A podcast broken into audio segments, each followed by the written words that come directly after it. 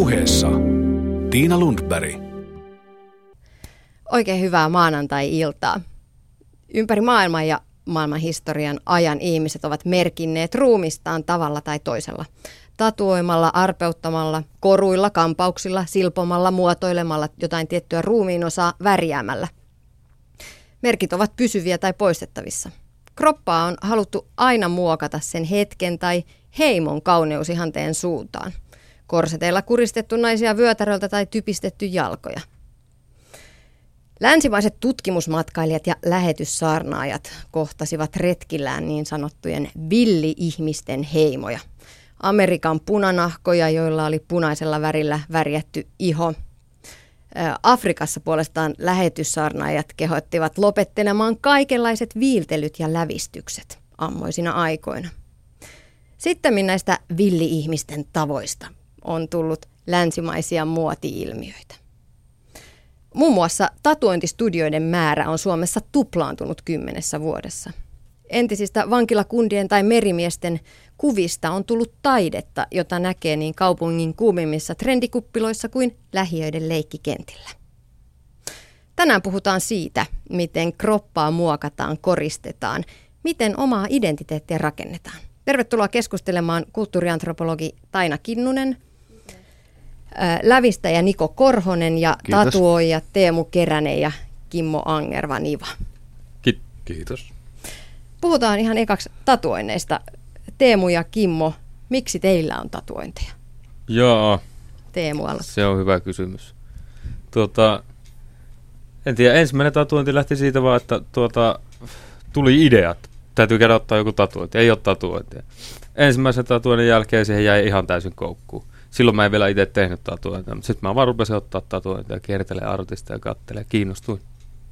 Kiinnostuit siitä kulttuurista? Juu. Mm. No entä Kimmo? No mä tykkään vaan niistä. Ne on siistin näköisiä.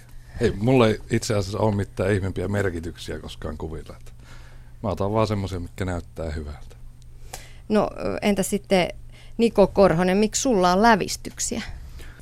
Kai se vähän tulee työnkuvan kanssa myös, että on joutunut itsekin jonkun verran edustamaan sitä, mitä tekee. Vaikka monet kysyy multa usein, että miksei sulla ole kovin paljon lävistyksiä, kun sä oot kuitenkin lävistyksien tekijä, johon mä oon monesti vastannut, että ei välttämättä tämmöisellä kauneuskirurgilla välttämättä ole silikonirintoja, vaikka niitä tekeekin. Mutta on mun nyt jonkun verran lävistyksiä tullut otettua ja otettua pois ja kokeiltua ja venyteltyä ja näin poispäin. No miksi sä halusit lävistäjäksi tai rupesit tähän hommaan? Onko se muuten joku koulu? No siihen ei ole koulua sinänsä, että kyllä se menee tälle ihan oppipoika menetelmällä yleensä, niin kuin tatuoillakin varmasti ja näin poispäin. Et kavereiden kautta siihen varmasti monet joutuu, että tuntee jonkun, joka tekee ja sitten menee ns. sen mukana sitten joutuu harjoittelemaan tai pääsee harjoittelemaan, että tuskin helposti löytää mitään sinänsä koulutusta. No mutta miltä se tuntuu toista ihmistä satuttaa? No itse en henkilökohtaisesti tee sitä sen takia, että pääsen satuttamaan toista ihmistä. Mm. Et, et me, meillä on lähinnä ideana on tehdä, mitä asiakas itselleen haluaa ja on toivottavasti myös harkinnut sitä, mitä tekee. Ja jos, ei, jos se vaikuttaa, että ei ole harkinnut, niin voidaan ehkä joskus keskustellakin jopa asiasta. Monet kysyy aina ensimmäiseksi, että sattuuko se, kuinka paljon se sattuu, apua, näin poispäin. Mutta se ei ole se juttu. Mun mielestä ihmiset ei ota niitä sen takia, että se sattuu, ja niitä ei tehdä sen takia, että satutetaan toisia. Et se on lähinnä ihan koristautumismuoto. Kaipa se on vähän jännempi koristautumismuoto kuin vaikka kaulakoru, mutta mm. si- siinä on joku semmoinen hurjempi mutta minkä takia sä oot itse ottanut esimerkiksi ensimmäiset lävistykset? Jaa, se oli, mä ollut silloin hyvin nuori. Kai se on ollut lähinnä sen takia, että muilla on ollut. Että on nähnyt muilla koulukaverilla tai työkaverilla tai näin poispäin. Muista. Mulla oli itse asiassa ammattikouluaikaan oli yksi sellainen luokkakaveri, jolla oli isot venytykset korvissa ja jonkun verran jotain lävistyksiä. Mä aina kattelin sitä, että toi on ihan, niin että periaatteessa sitäkin voisi, mutta kun ei uskalla. Tai aina kyselin siltä, että no sattuuko, jos niitä venyttelee korvia tai muuta. Ja jotenkin se on vaan aina ollut semmoinen kiinnostus, kun on nähnyt mm. muilla, ja pitäisikö itsekin joskus kokeilla vastaavalla. Kaipa siitä se ensimmäinen. Mm. No Taina Kinnunen, kuten tuossa alussa sanoin, että aina on tällä maapallolla koristauduttu. Onko tässä meidän ajassa jotain erityislaatuista? No jos ajatellaan näitä lävistyksiä ja tatuointeja, niin sikäli on erityislaatusta, että, että mehän ei niin kuin jonkun tietyn perinteen takia tehdä näitä juttuja, niin kuin monissa muissa heimoissa tehdään. Että niillä niin kuin merkitään sukupuoli ja status jossain yhteisössä. Jossain yhteisössä mm. pidetään arpitatuointeja tavattoman kauniina tai sitten jotain just lävistyksiä tai muiden ruumiosien muokkaamista. Ja se on ollut niin kuin perinteisesti siinä kulttuurissa näin, mutta meidän kulttuurissa me enemmänkin seuraillaan tällaisia aika nopeasti vaihtuvia muoteja.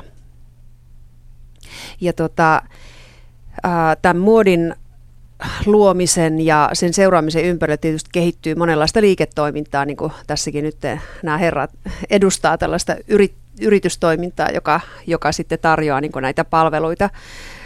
Ähm, no tietysti antropologin näkökulmasta sitten tässä herää sellainen kysymys, että et entä sitten kun tulee se seuraava muoti ja sitten kun vaikka lävistykset ja tatuoinnit on ihan out, niin mitäs me sitten tehdään, että, että kun sitä ei ole niin, niin helppo muuttaa eh, johonkin toiseen, toiseen juttuun sitten ehkä. No sitten vielä sellainen asia mulla tulee mieleen, että, että meillä on kaiken kaikkiaan niin ruumiin muokkaaminen ja kaunistautuminen kovasti lääketieteellistynyt. Ja siis mehän hirveästi tutkitaan, että mitkä aineet esimerkiksi on iholle hyväksi. Ainakin meille vakuutellaan niin, että on, on jos minkälaisia niin, voiteita, joilla ja voidaan. Kaikkia myydään sillä, että tämä on tutkittu ja niin, toisaalta se kokee myös sen inflaation, että ei oikein usko, usko edes niihin tutkimuksiin pian. Niin, niin. Että mä, mä kyllä henkilökohtaisesti haluaisin ihan oikeasti tietää, että, että pitääkö ne mainokset paikkansa, että on tutkittu, että joku voide madaltaa ryppyjä tai saa ihon hehkumaan. No, tällaista mielikuvaa me ainakin luodaan, että, että tämän ympärillä tehdään ihan vakavaa lääketieteellistä tutkimusta ja ja tuota, tämä kauneuskirurgia on tietysti sit sellainen ihan äärimmäinen esimerkki, jossa käytetään suoraan lääketieteellisiä menetelmiä sairaalaolosuhteissa, jotta voidaan tehdä ihmiset kauniimmiksi ja ehkä onnellisemmiksi. Niin, no siihenkin tullaan. Sä oot tosiaan Taina Kinnunen tutkinut kauneusleikkauksia ja ihmisiä, jo, jotka niitä haluavat. Minkä takia kauneusleikkauksiin halu, hakeudutaan? Mitä syitä ihmisillä on? No kauneuskirurgian juurethan itse asiassa, ähm, jos nyt puhutaan tällaisesta nykyaikaisesta kauneuskirurgiasta, niin ne juuret on sotien jälkeisessä Yhdysvalloissa, jossa alettiin tehdä nenäleikkauksia. Eli poistettiin äh, vaikkapa liian etnis, niin sanotut etniset mm. piirteet nenästä. Juutalaisnenää alettiin rekonstruoida ja, ja silloin ajateltiin, ajateltiin näin, että että siis kauneusleikkausta käytetään mm, siihen tarkoitukseen, että, että ihmisestä voisi tulla etnisesti anonyymiä. Hän jotenkin paremmin niin kuin sulautus suureen, suureen massaan. Ja tällainen perinne meillä on vieläkin olemassa näissä kauneusleikkauksissa, että, että ikään kuin korjataan joku yksi häiritsevä piirre ihmisestä ja se on siinä. Mutta sitten on, on tietysti valtavasti näitä nuoruusoperaatioita, joilla, joilla sitten pyritään rekonstruoimaan nuoruutta kenties ihan sinne hamaan hautaan saakka, että, että paljonhan, paljonhan meillä niin kuin käytetään kauneuskirurgiaa siihen, että, että tasaisin väliajoin ikään kuin päivitetään se, se ulkonäkö halutunlaiseksi, mm. että et me voidaan niin astua tällaiseen tällaisen restaurointiohjelmaan, jota sitten toteutetaan säännöllisiin väliajoin ihan, ihan tosiaan vanhaksi saakka. Vähän niin kuin karvan poistossa täytyy käydä niin. säännöllisin väliajoin, niin säännöllisin väliajoin sitten kasvojen kohotus ja, ja silmäleikkausta ja tällaista. Väsynyttä ilmettä pois ja ryppyjä vähentyy sieltä silmä, silmien välistä. Huolestunut ilme pois.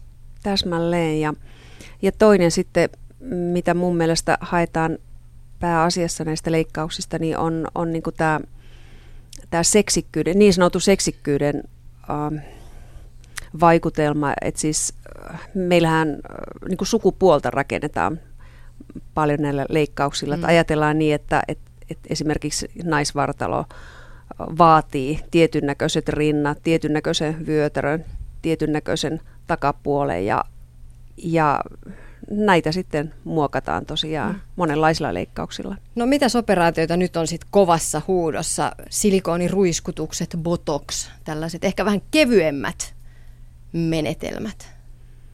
No silikoni-implanttejahan laitetaan naisille koko ajan, varmaan enemmän ja enemmän, mutta sitten kyllä mä näin näkisin, että, että juuri nämä kevyemmät injektiohoidot on, on todella kova sana, että ne lisääntyy siis erittäin voimakkaasti joka puolella maapalloa, että, että niissä on tietysti se puoli, että, että kynnys, kynnys niin kuin jonkun botox tai restylaane pistoksen ottamiseen on paljon matalampi kuin vaikkapa kasvojen kohotukseen meneminen. Et, et lääketieteellisesti puhutaan ihan eri riskitason operaatiosta ja myös taloudellisesti ja näillä operaatioilla on isot erot. Mm. Ja onhan se helpompi vaikka kadulta kävellä ö, ottamaan pistos sinne huolestuneisiin silmäryppyihin, kun varata aika sitten pitkäänkin operaation. Mm.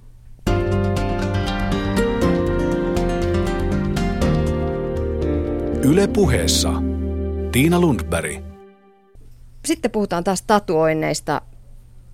Teemu Keränen ja Kimmo Angervaniva. Mitä tatuointeja teillä on?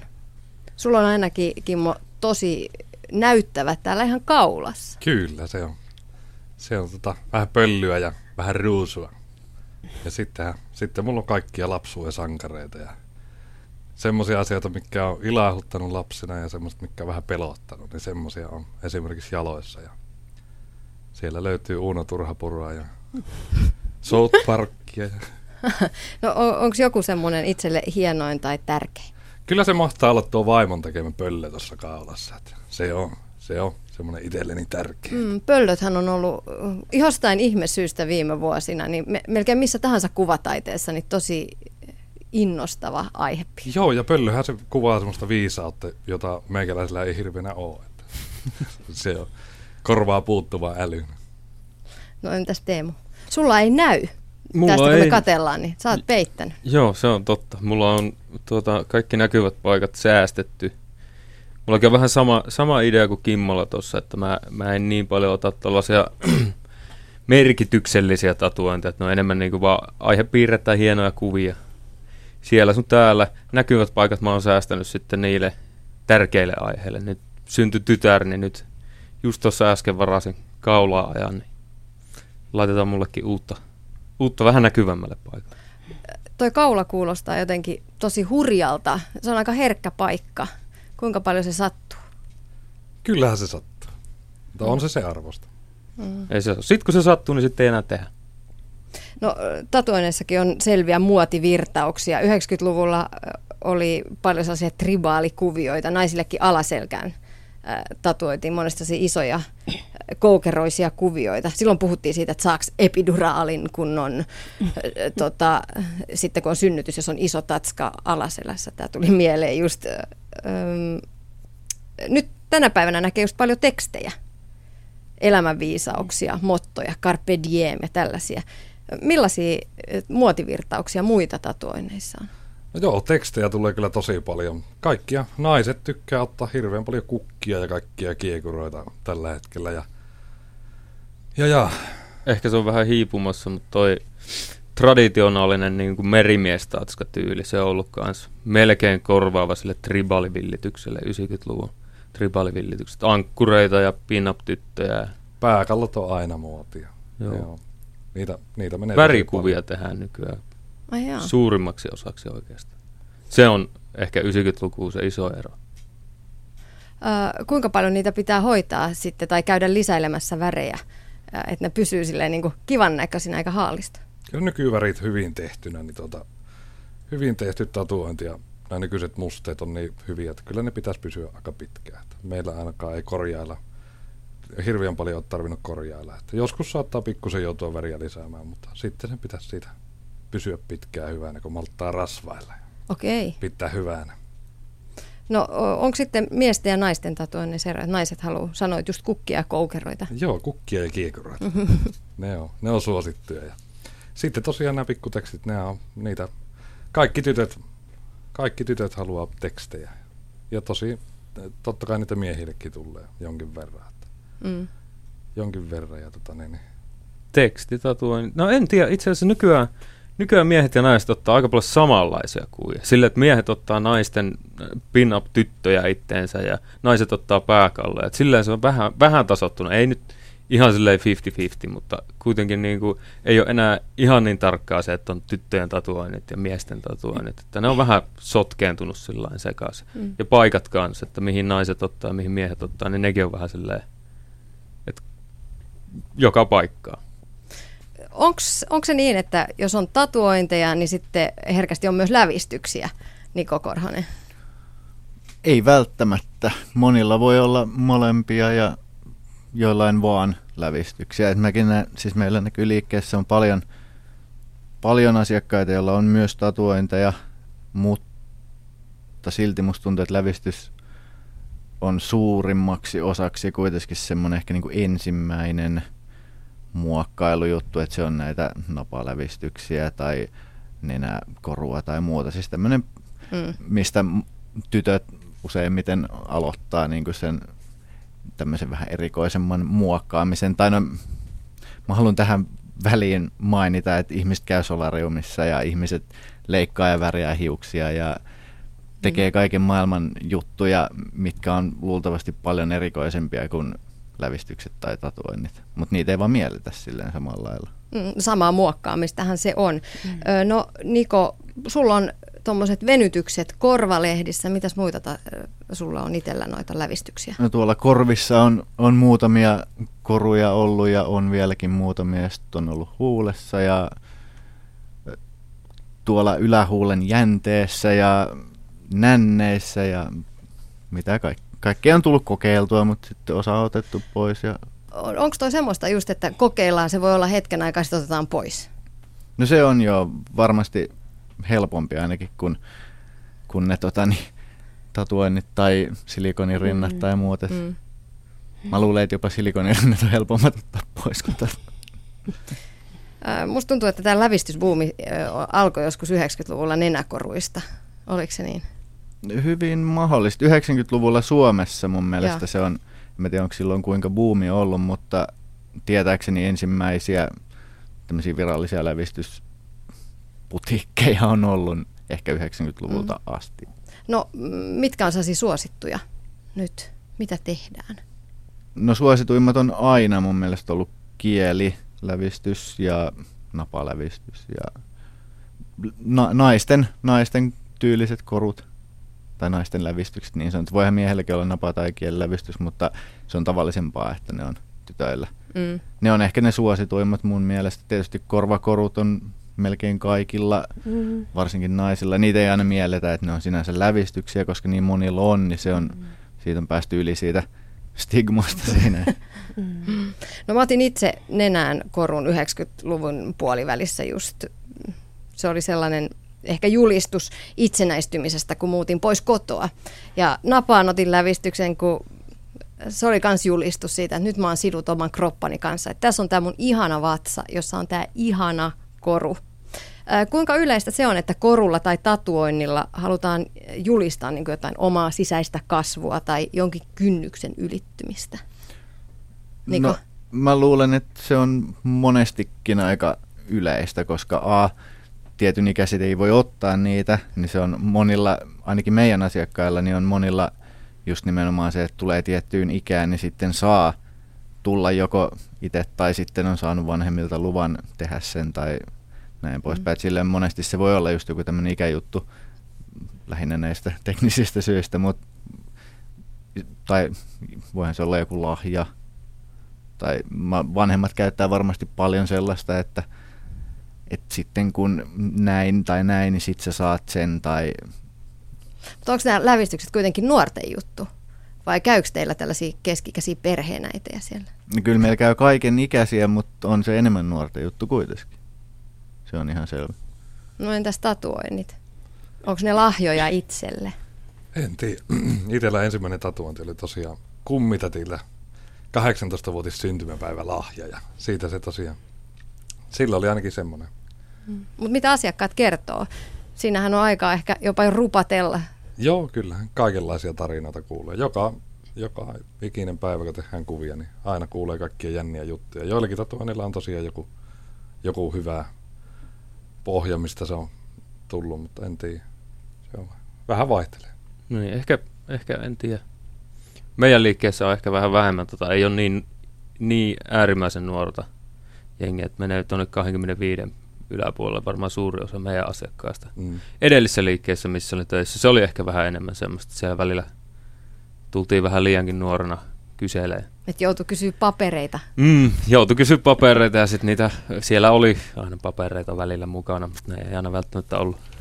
Ihan aidot. Ihan aidot tai, tai ainakin omat. ison sisko. Niin, mutta siellä, siellä oli kyllä, oli, oli sitä niin kuin oli havaittavissa, että heti kun, heti kun tuli sitä ikää, niin sitten tultiin julistautumaan täysikäiseksi tällämällä joku kiva teksti tuonne lapaluun. Mm-hmm. No Taina Kinnunen, miten sä näet omasta näkökulmasta tämän tatuointibuumin? Miksi on niin pinnalla? Äidit ja isät tatuoi lasten nimiä pohkeeseen tai elämänviisauksia sinne lapaluuhun. No tota, tässä on tullut aika, aika hyvin jo mun mielestä esiin just näitä, näitä niin tarpeita uh, kertoo jotenkin ulospäin sitä, että, että mun elämässä on tapahtunut jotakin merkittävää ja haluaa siitä, siitä niin semmoisen pysyvän muiston. Tai, tai sitten ihan nämä esteettiset seikat. Siis mä luulen, että, että ylipäätään niin kauneusmuodeissa ei hirveästi sinänsä on niin sanotusti mitään järkeä. Et siis niitä tulee ja menee. Meillä on kautta historiaa ollut omassakin kulttuurissa kaiken näköisiä kauneusmuotoja. Oikeastaan nämä nykyiset on aika kevyttä kamaa niin kuin sen rinnalla, kun ajatellaan, että, että miten vaikkapa nais, naisten vyötäröä on, on tuota, puristettu kokoon jossain vasta Kiinassa esimerkiksi jalkaterät kutistettiin ihan pieneksi sillä tavalla, että, että ne oli aikuisellakin naisella ihan, ihan niin kuin lapsen jalan kokoiset ne jalkaterät. Siis on hyvin tämmöisiä äärimmäisiä muotoja olemassa ja, ja tuota, mä näin niin kuin antropologina ajattelisin, että, että tota, sinänsä ei ensinnäkään mitään uutta auringon alla mm. tässä. Ja, ja tosiaan ä, aika vähän meillä näihin mihinkään tekniikoihin liittyy nyt suoranaisia terveysvaaroja, jos nyt näin ajatellaan, tai ter- terveyshaittoja. Tietysti noissa kauneusleikkauksissa on omat riskinsä ja, ja, ja meillä on se myös erityistä, että me voidaan niin kuin valita kuitenkin ne omat kaunistautumistekniikat. Ei meillä ketään kanneta jonnekin lävistysstudioon tai tai tatuoitavaksi. Et sillä tavalla me kyllä eletään mm. niin aika individualistisessa kulttuurissa. Jokainen voi valita. Mm. Niin, mä jään kuitenkin miettimään sitä, että, että onko tässä kuitenkin, kun esimerkiksi puhuit näistä kauneusleikkauksista, että haetaan sitä ikuista nuoruutta, niin me halutaan pysyä niin kuin nuorempina. Että se ei ole enää niin kuin mm. nuorten juttu, vaan nyt niin kuin tosiaan keski-ikäiset perheenäidit käy tatuoimassa kroppaansa, joka aiemmin on mm. ollut vähän niin kuin nuorison juttuja ikuisen nuoru- nuoruuden metsästystä silläkin saralla. Niin, voihan sen noinkin ajatella, että, että siis ikärajat tavallaan niin kuin häilyy näissä, näissä muotitrendeissä, että ei mikään estä, oli missä iässä tahansa, niin varmaan teitä 80 saa tatuoinnin, jos haluaa. Kyllä meillä käy itse asiassa eläkeläisiäkin mm. jonkin verran, että mm. koko ajan mm. enemmän ja enemmän.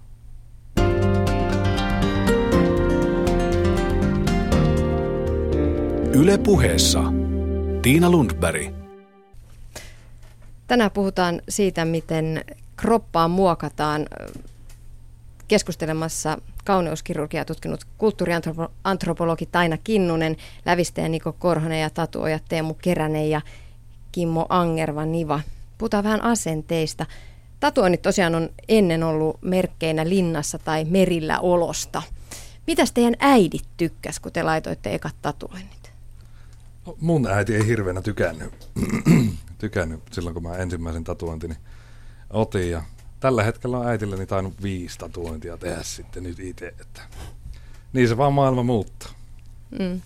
No mulla oli kans äitin kanssa aika pitkä keskustelu siitä ensimmäisen tatuoinnin jälkeen, että oli hänen mielestä huono valinta, mutta nykyään, nykyään ei ole enää mitään ongelmaa.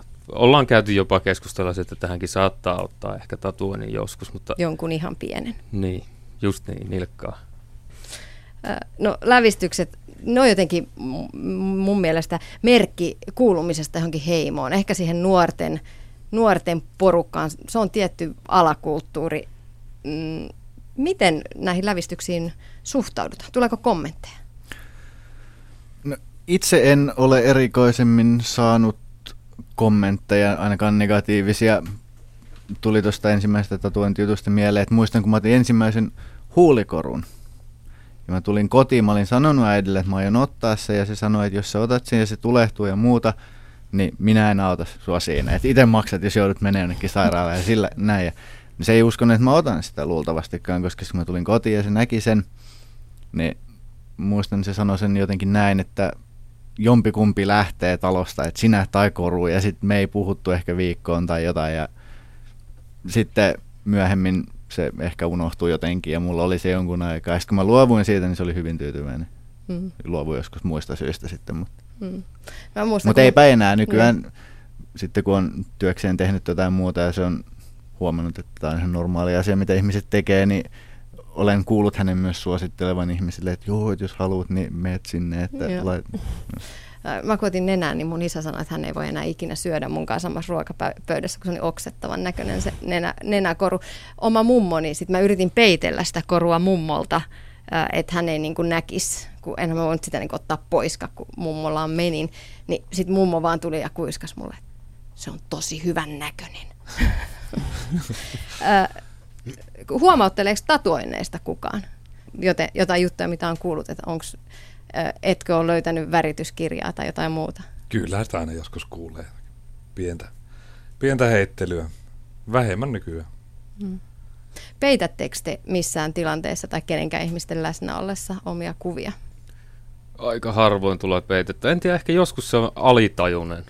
Mummi tai ukki tulee käymään, niin sitä heittää pitkä hihasen päälle mutta en mä tiedä, e, eikö se kyllä mummikin tietää, että mulla on kuvia, en mä tiedä. Jos, se, se on vähän ehkä siksi enempikin, että jos, jos sillä on se vanha aikainen ajattelutapa, että ne kuuluu vankilaan tai merille, niin ei sitä halua ärsyttää tahallaan.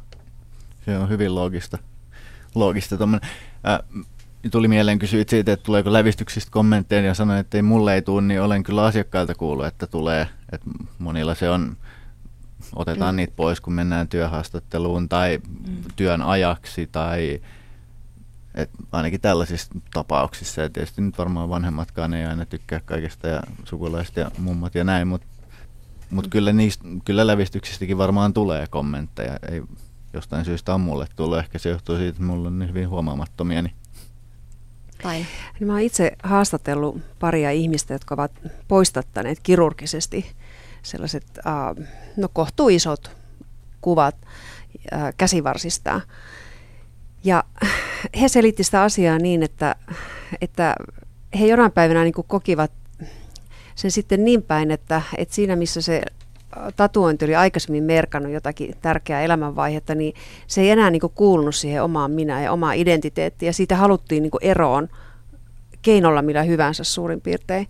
Ja molempien tapauksessa se äh, kuva oli pitänyt siis leikata, ihan konkreettisesti leikata ihosta irti ja, ja tuota, toisella oli tullut sitten semmoiset valtavat arvet tilalle, että et hän oli kyllä ihan niin kuin karhuun raatelun jäljiltä ja, ja toisella oli sitten tulehtunut nämä leikkaushaavat ja, ja he koki niin sen tilanteen aika, aika jotenkin epätoivoisena, että, harmittelivat sitä kovasti jälkikäteen, että tuli silloin aikoinaan otettua. Et, et mä olisin niin kuin halunnut teiltä kysyä sen, että et um, miten te suhtaudutte siihen ajatukseen, että, että kun ihmisen pitää ihan oikeasti sinne hautaa asti sitten mahdollisesti olla niiden kuvion, kuvien kanssa, että, että pelottaako teitä esimerkiksi niin kuin omalla kohdallaan, niin kun teillä kuitenkin on aika reippaasti noita tatuointeja, että, että mitä jos sitten vanhempana kaduttaakin ihan hirveästi, että, että mitä sitten tehdään. Niin, tai on, on, monillahan on just niitä tilanteita, että on joku kumppanin nimi tatuoitu ja sitten tuleekin ero. Ehkä halutaan eroa siitä tatuoinnista myös silloin. Niin, mikä ei ole niin ikuista kuin tatuointi. Mm. Se on tota, niin, en tiedä. Sen Ei pelota, Ei ei, pelota. pelota, eikä kaduta. tai jos kaduttaa, niin se, jos, jos tatuointi on kuolivuoteella ainut asia, mikä kaduttaa, niin aika hyvin on mennyt. niin, voi ajatella noinkin. Mutta kyllä se on ihan ymmärrettävää, että jos parikymppisenä siinä elämäntilanteessa on ottanut jonkun, joka siinä tilanteessa on ollut osa sitä ajatusta, millainen minä olen, niin kyllähän me nelikymppisenä ollaan aika lailla erilaisia. Puhumattakaan 80 Mm. Miten, Et- te, miten te ajattelette siitä? Tai tuleeko asiakkaiden kanssa puhetta siitä? Mulla on siis, mä oon käynyt itse asiassa montakin kertaa keskustelua tuosta aiheesta ja mä oon jutellut, mä oon itse ainakin henkilökohtaisesti sitä mieltä, että jos, jos jotakin tatuointia halutaan piilottaa, niin mieluummin sitten peitekuvalla. Ei niinku, se poistaminen on jotenkin vähän semmoinen, että siinä revitään pala siitä, siitä koko ideasta. Vex. Että se on tavallaan, kaksikymppisenä tuntui siltä, jos se nyt ei ole siis enää nelikymppisenä se aihe semmoinen, mikä on läheltä, niin se on silti semmoinen pinpoint elämästä. Että silloin oli tommonen fiilis. Ja se tatuointi merkkaa sitä, niin se on niinku tavallaan sama kuin vähän kuin kattelis vanhoja valokuvia. Ei siinäkään näytä enää samalta kuin mitä näyttää nyt. Ja voi kauheata ainakin niitä hiuksia, mutta ne hiukset saa toisella tavalla. Ne tatskat on kyllä pysyvämpiä. Niin, niin se on totta. Mutta se, on- se on vähän ehkä se oma ajattelutapa, miten niihin suhtautuu. Mm. No kuinka paljon te korjailette sitten?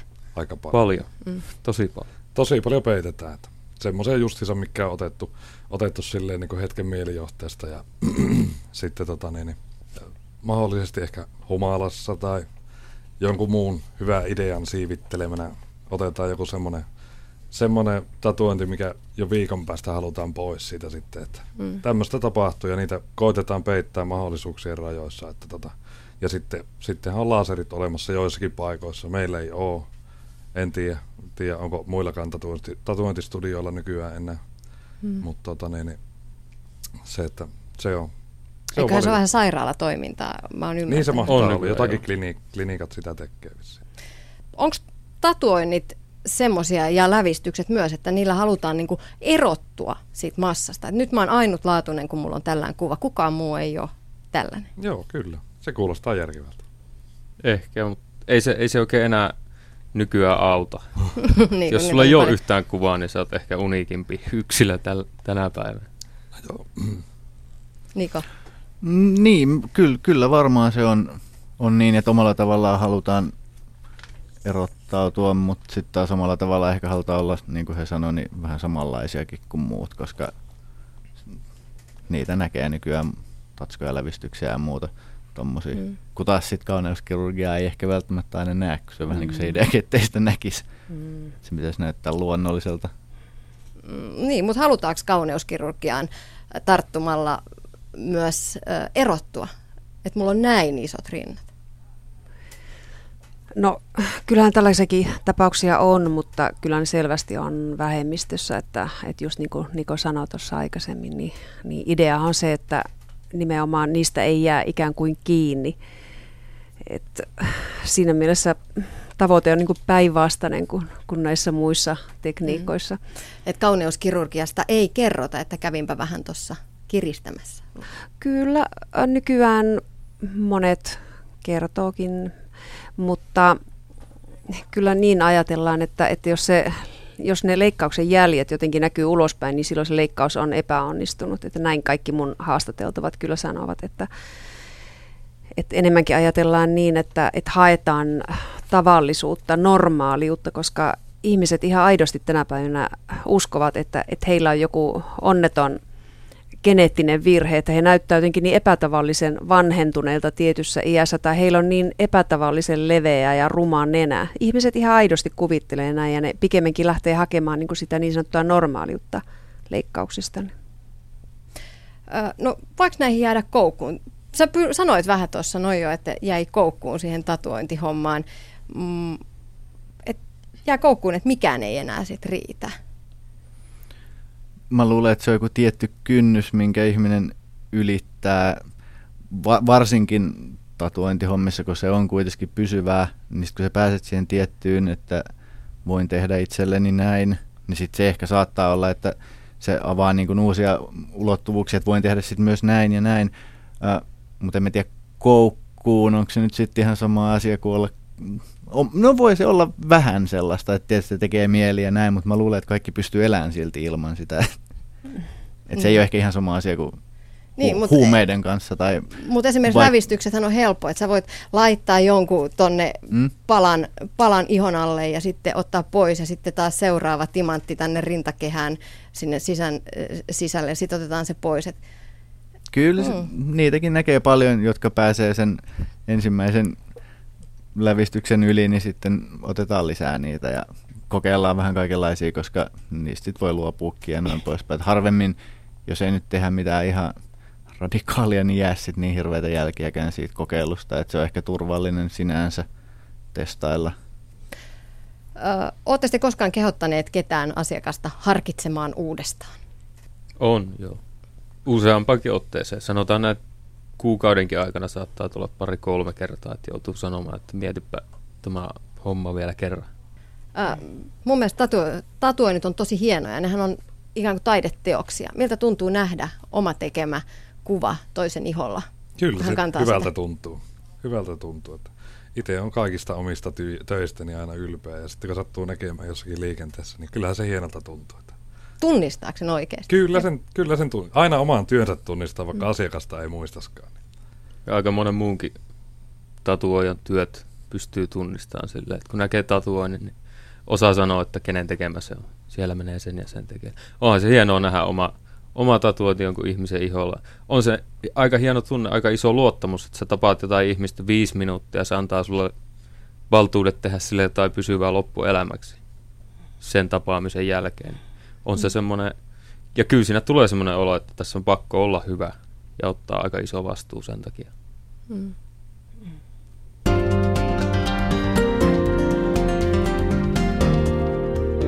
Yle puheessa Tiina Lundberg.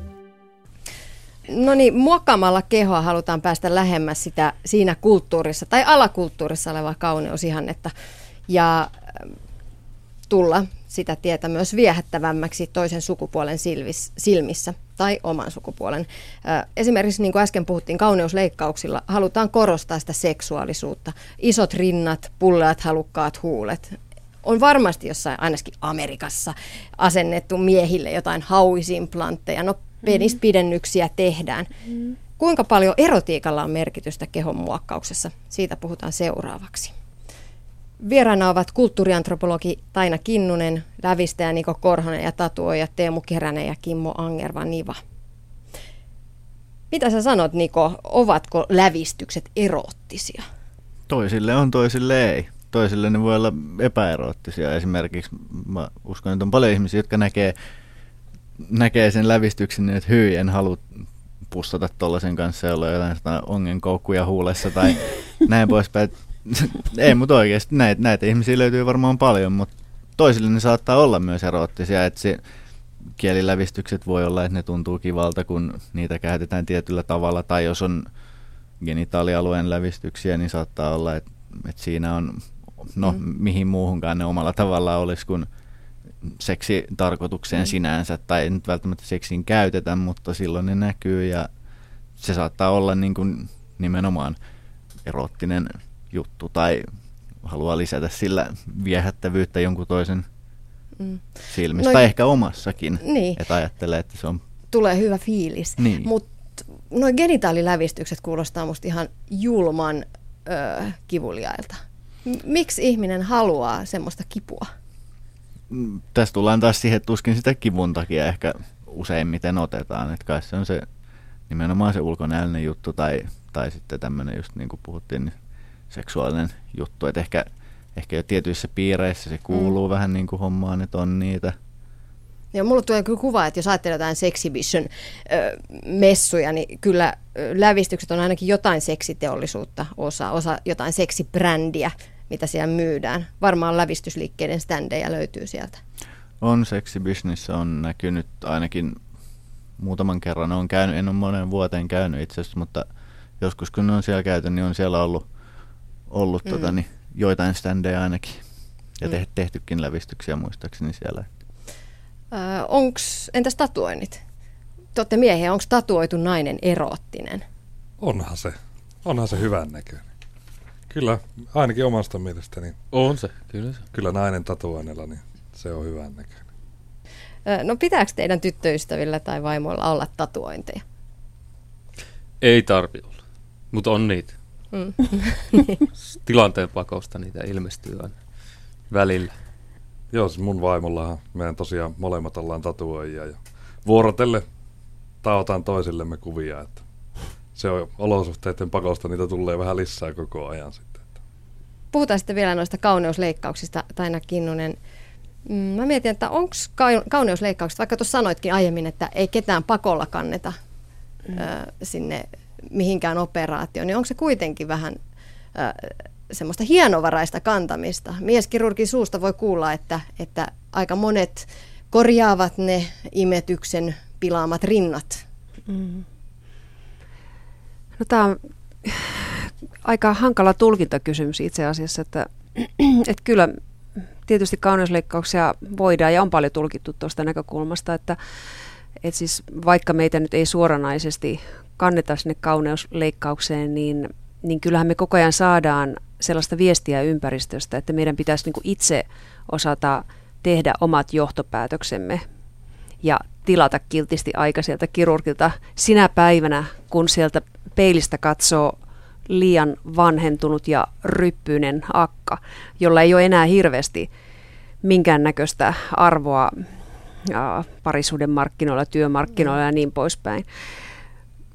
Mutta sitten toisaalta esimerkiksi tällaisessa niin sanotussa huulipuna-feminismissä tänä päivänä jotkut naiset ajattelee niin, että et, et siis naisten kannattaa käyttää niin omaa ulkonäköön ja seksikkyyteen perustuvaa valtaa erilaisilla elämän areenoilla.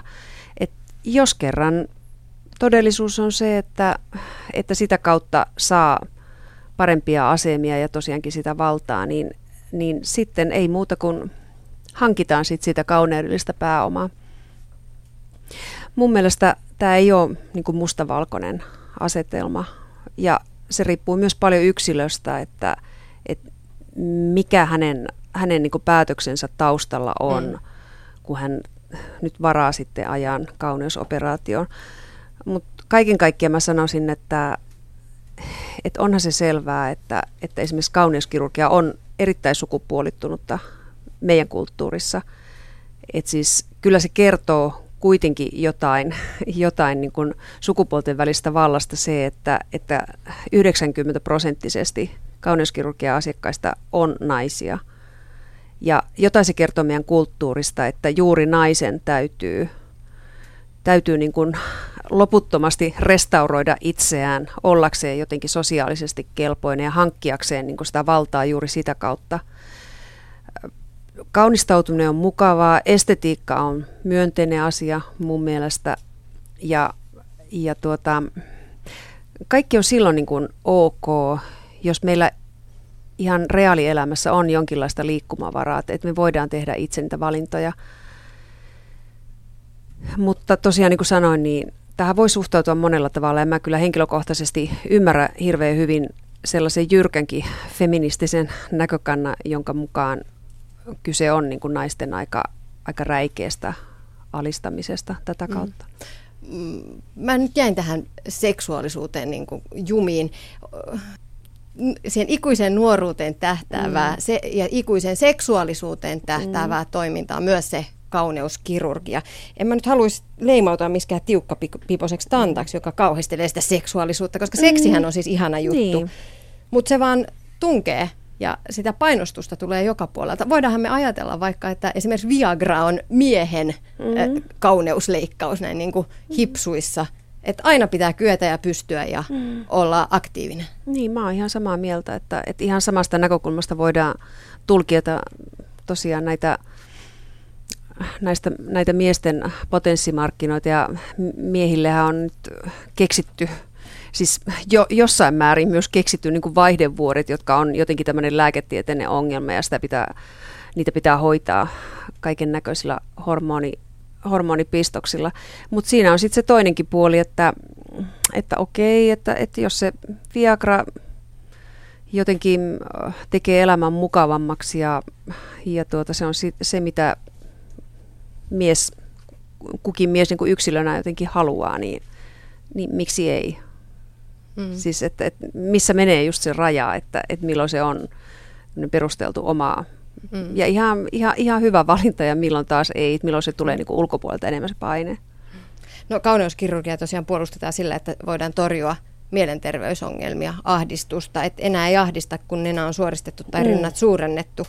Mä törmäsin tässä, kun tutkiskelin tällaisen norjalaistutkimuksen muutaman vuoden takaan, että se kosmeettinen kirurgia ei tuo ratkaisua ulkonäön aiheuttamiin psykologisiin ongelmiin, potilaiden mielenterveyden ongelmat säilyivät ennallaan tai pahenivat kauneuskirurgian jälkeen. Onko tämä uskottavaa, tai ainakin On se mun mielestä ihan uskottavaa. Tietysti en tarkemmin tiedä, että minkälainen otos tässä on ollut ja, ja miten tätä asiaa on tutkittu, mutta omassa tutkimuksessa mä kyllä huomasin myös sellaisen hämmästyttävän seikan, että, että itse asiassa joillain varsinkin naisilla, niin kauneusleikkaukset oli toiminut tosi hyvin erilaisissa ongelmissa. Että he kyllä sanoivat, että, että kun elämässä oli ollut todella vaikeaa, oli, oli avioeroa taustalla, oli sairautta taustalla, vaikeita oikeusprosesseja, rahallisia huolia ja, ja he oli aivan niin kuin mm, tukehtumassa näiden erilaisten huolia alle, niin sitten sillä hetkellä, kun he alkoi pikkuhiljaa niin kuin päästä – päästä taas pinnan päälle ja heillä oli voimia tehdä jotain itselle. Ja sitten he muun muassa teki sen, että okei, että, että pistetäänpä kasvot uusiksi, pistetään rinnat uusiksi, vähän äh, leikellä tai imetään rasvaa sieltä täältä ja olo alkoi kummasti parantua. Että he ihan siis kuvas näin, että he niin kuin syntyivät uudestaan, että he saivat takaisin sen, sen menetetyn itsetunnon. Mutta voidaan ajatella, että esimerkiksi ottamalla joku makea tatska – niin ryhtikin paranee, tiedätkö, että sulla on se sun elämän motto, on se nyt sitten happiness is a warm gun tai jotain muuta, carpe diem, se on se sun olkapäässä, se on ikään kuin joku semmoinen maskotti, joka kantaa sut läpi karikkoiden ja on ryhtikin vähän parempi. Kyllä se varmaan joillekin tekee semmoisen vaikutuksen. Mm. Joo, kyllä mäkin uskon, että se on, se on semmoinen, semmoinen power-nappi, minkä voi iskeä johonkin ja sitten se suihkusta tullessa peileessä aina nykäisee hartiat suoraksi. Mm. Tai niin kuin se mun napalävistys. Mun vatsa oli paljon pienempi heti sen jälkeen. Kyllä. Pitäisikään hommat. no Taina Kinnunen, sä oot viimeksi kirjoittanut kosketuksen voimasta. Siitä, että meillä Suomessa kosketetaan liian vähän. Mitä se kosketuksen puute tekee meidän kropalle? No tuo on, tuo on kyllä niin iso ja mielenkiintoinen kysymys, johon mä haluaisin todella, todella niin kuin saada vastauksen. Mä oon yrittänyt siihen tosiaan nyt etsiä vähän vastausta tutkimalla kosketusta vähän eri näkökulmista. Mm, me länsimaiset ihmiset pyöritään paljon juuri näiden uh, omien ruumisprojektien parissa. Me, me tehdään niin kuin sellaista mun mielestä vähän semmoista yksinäistä ruumistyötä ja, ja niin kuin toisten katseita varten tietysti, mutta kuitenkin me kovasti ajatellaan näin, että mä teen jotain itselleni ja, ja, ja um, se ei ole niin kuin niinkään yhteydessä toisiin se meidän tekeminen. Ja sitten tämä kosketus on mulla nyt osittain senkin takia mietinnän alla, että, että mua kiinnostaa yhä enemmän, että mitä me olemme suhteessa toisiimme. Mit, mitä meidän kropat ovat suhteessa toisiimme. Ja kosketus on mun mielestä sitä konkreettisinta tunteen materiaa, joka liimaa meidät yhteen ja sitoo meidät yhteen. Ja on todettu, että kosketushan aiheuttaa meissä monenlaisia, siis ihan, ihan faktuaalisia kemiallisia reaktioita. Kosketus käynnistää hyvän olohormonien turvallisuutta tuottavien hormonien erittymisen elimistössä. Paha kosketus nostaa kaikkia negatiivisia kemiallisia pitoisuuksia ja, ja tosiaan mä luulen niin, että, että me ollaan nyt semmoisessa pisteessä jotenkin meidän kulttuurissa, että, että yhä useampaa meistä alkaa kiinnostaa se, että mikä meidät niin sitoo toisimme sen sijaan, että mikä meidät eristää toisistamme. Mm. Mä jäin miettimään sitä kosketusta ihan äitinä, että mm. miten meidän lapset oppisivat sen kosketuksen kautta, kautta hyväksymään sen niin kuin oman kehonsa, oman kroppansa, asettamaan sille rajat, rakastamaan sitä ilman niitä, että tarvitsisi laittaa sitä napakorua, että mulla on ihana vatsa, hänellä olisi jo ennen sitä napakorua se ihana vatsa. Olisiko se mm. kosketus, voisiko se olla se tie siihen? Voi olla, mutta, mutta mä luulen, että, että siis kaikki nämä keinot voi niin toimia jotenkin tervehdyttävästi, niin hassulta kun se ehkä kuulostaa yhtäkkiä, mutta että et, et, et ne voi toimia niin kuin käytännössä ja näitä kaikkia keinoja itse asiassa käytetään hyvin monissa eri kulttuureissa. Et siis monissa kulttuureissa esimerkiksi sen lävistyksen ottaminen, niin se on semmoinen yhteisöllinen rituaali. Että et, et siinä niin kuin jaetaan nimenomaan jotain siinä hetkessä. Ja ja tuota, kosketus nyt kuitenkin on, on varmaan semmoinen niin kuin kaikista alkuperäisiä semmoinen, ei pelkästään ihmiselle tyypillinen, mutta, mutta se on kaikille nisäkkäille äärettömän tärkeä. Siis mä väittäisin näin, että, että se on yhtä tärkeä kuin ravinto pienelle vauvalle ja miksei myös aikuisille. Ja miksei myös vaikka niille meidän mummoille ja vaareille. Täsmälleen. Mm. No Taina Kinnunen, tänä kesänä tässä ohjelmasarjassa on puhuttu meidän suhteestamme kroppaan. Mä heitin siinä ohjelman alussa sellaisen vähän raflaavan otsikon ja ajatuksen, ja se menee näin. Kun dietit on pureskeltu ja liikuntahurahdukset koettu, piirtyvätkö kehon ääriviivat kirurgin veitsellä ja ruiskeilla vai henkisen valmentajan avustuksella? Mitä sinä sanot? Kaikilla näillä varmasti piirretään ruumiin rajoja onhan siinä jotakin ironista, että äm, tällaisessa länsimaisessa kulttuurissa, jossa meillä on niin aineellista hyvinvointia yllin kyllin ja me ollaan, me ollaan hyvin terveitä, me eletään pitkään, niin silti me yhä enemmän ja enemmän kovasti askarellaan tällaisten kysymysten parissa kuin, että mikä ruoka-aine on terveellistä, miten mun kannattaa liikkua, miten mun kannattaa nukkua, harrastaa seksiä, mit, mitä kaikkea me keksitäänkään niin kuin vielä sen terveyden maksimoimiseksi. Kai siinä kaikessa on kyse jollain tavalla siitä, että just piirretään ruumiin rajoja ja, ja, ja tosiaan aikaisemmin puhuttiin tästä kosketuksesta, niin, niin sehän on sikäli jännä, jännä niin kuin ihmisten välinen side, että samalla kun me kosketetaan toista, niin me liitytään siihen toiseen, mutta samalla me piirretään hyvin konkreettisesti oman ruumiin rajat sinä Niko, kun sä lävistät ja te Kimmo ja Teemo, kun te teette tatskoja, te olette siinä ihmisen iholla. Miltä, se, miltä tuntuu koskettaa sitä toista? Kyllähän se tietenkin, onhan siinä semmoinen, semmoinen oma juttusa tietenkin varmasti siinä toisen kylkiä vasten kyhnyttää muutamaa tunti putkeen, että, että se on, se on semmoinen intiimi hetki varmasti. Mulla se on ehkä, mä en, mä en tiedä, mulla ehkä jollain tavalla häviää se ajatus, että siinä on ihminen. Tai totta kai nyt siinä mielessä, että varovaisuutta ja hygieniaa ja tämmöistä täytyy niin kuin, sillä tavalla tiedä, että siinä on ihminen. Mutta se jotenkin niin kuin mä uppoudun siihen kuvan tekemiseen niin täysin, että se, niin kuin, se missä asennossa mä siinä oon ja missä mun toinen jalka ja käsi on ja miten päin mä siinä könötän, niin en mä niin kuin sitä siis silleen edes mieti. Että se, se häviää niin kuin ihan täysin kokonaan hirveän vaikea purkaa sitä, että hoksaanko mä, että siinä on toinen ihminen, ja kun mä kosken sitä, tunnenko mä sitä, en mä, ehkä en mä tiedä. Vaikea sanoa. Mulla... Pitää miettiä ensi kerran, kun teen kuvaa, niin tuota juttua. Mulla on itsellä, mä otan niin tosi paljon kontaktia asiakkaaseen aina kun teen kuvaa, että jutellaan, rupaatellaan siinä pitkin päivää kaikista asioista ja vaihdetaan ajatuksia esimerkiksi kuvaa suhteen ja jutellaan siitä, mistä ne kuvat tulee ja sun muuta. Että ja siinähän, sitä, siinähän sitä toisen nahan päällä roikutaan sitten tosiaan tuntitolkulla ja, tuntitolkulla ja tota, niin, niin, kyllähän siinä... Niin. Lähe, lähellä ollaan. Kyllä siinä aika Henkisesti ja fyysisesti. Siinä on lähellä olla ja jopa pikkusen pätkää iho allakin. Niko?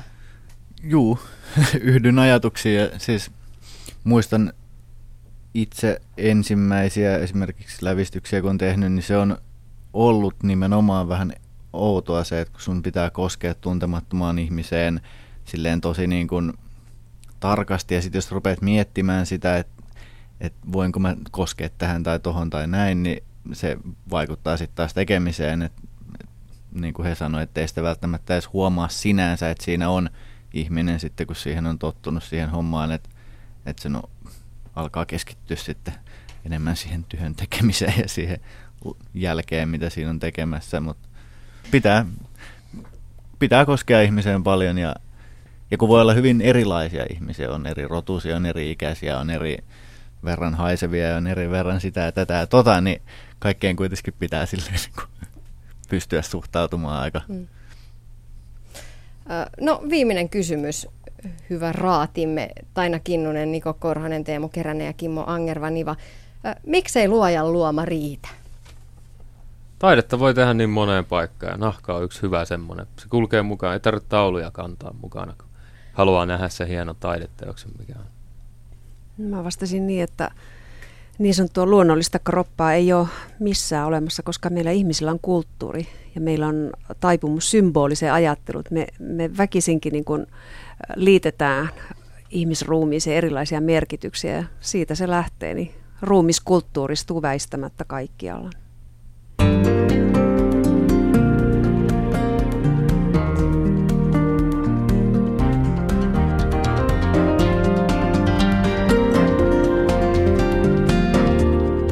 Yle puheessa Tiina Lundberg.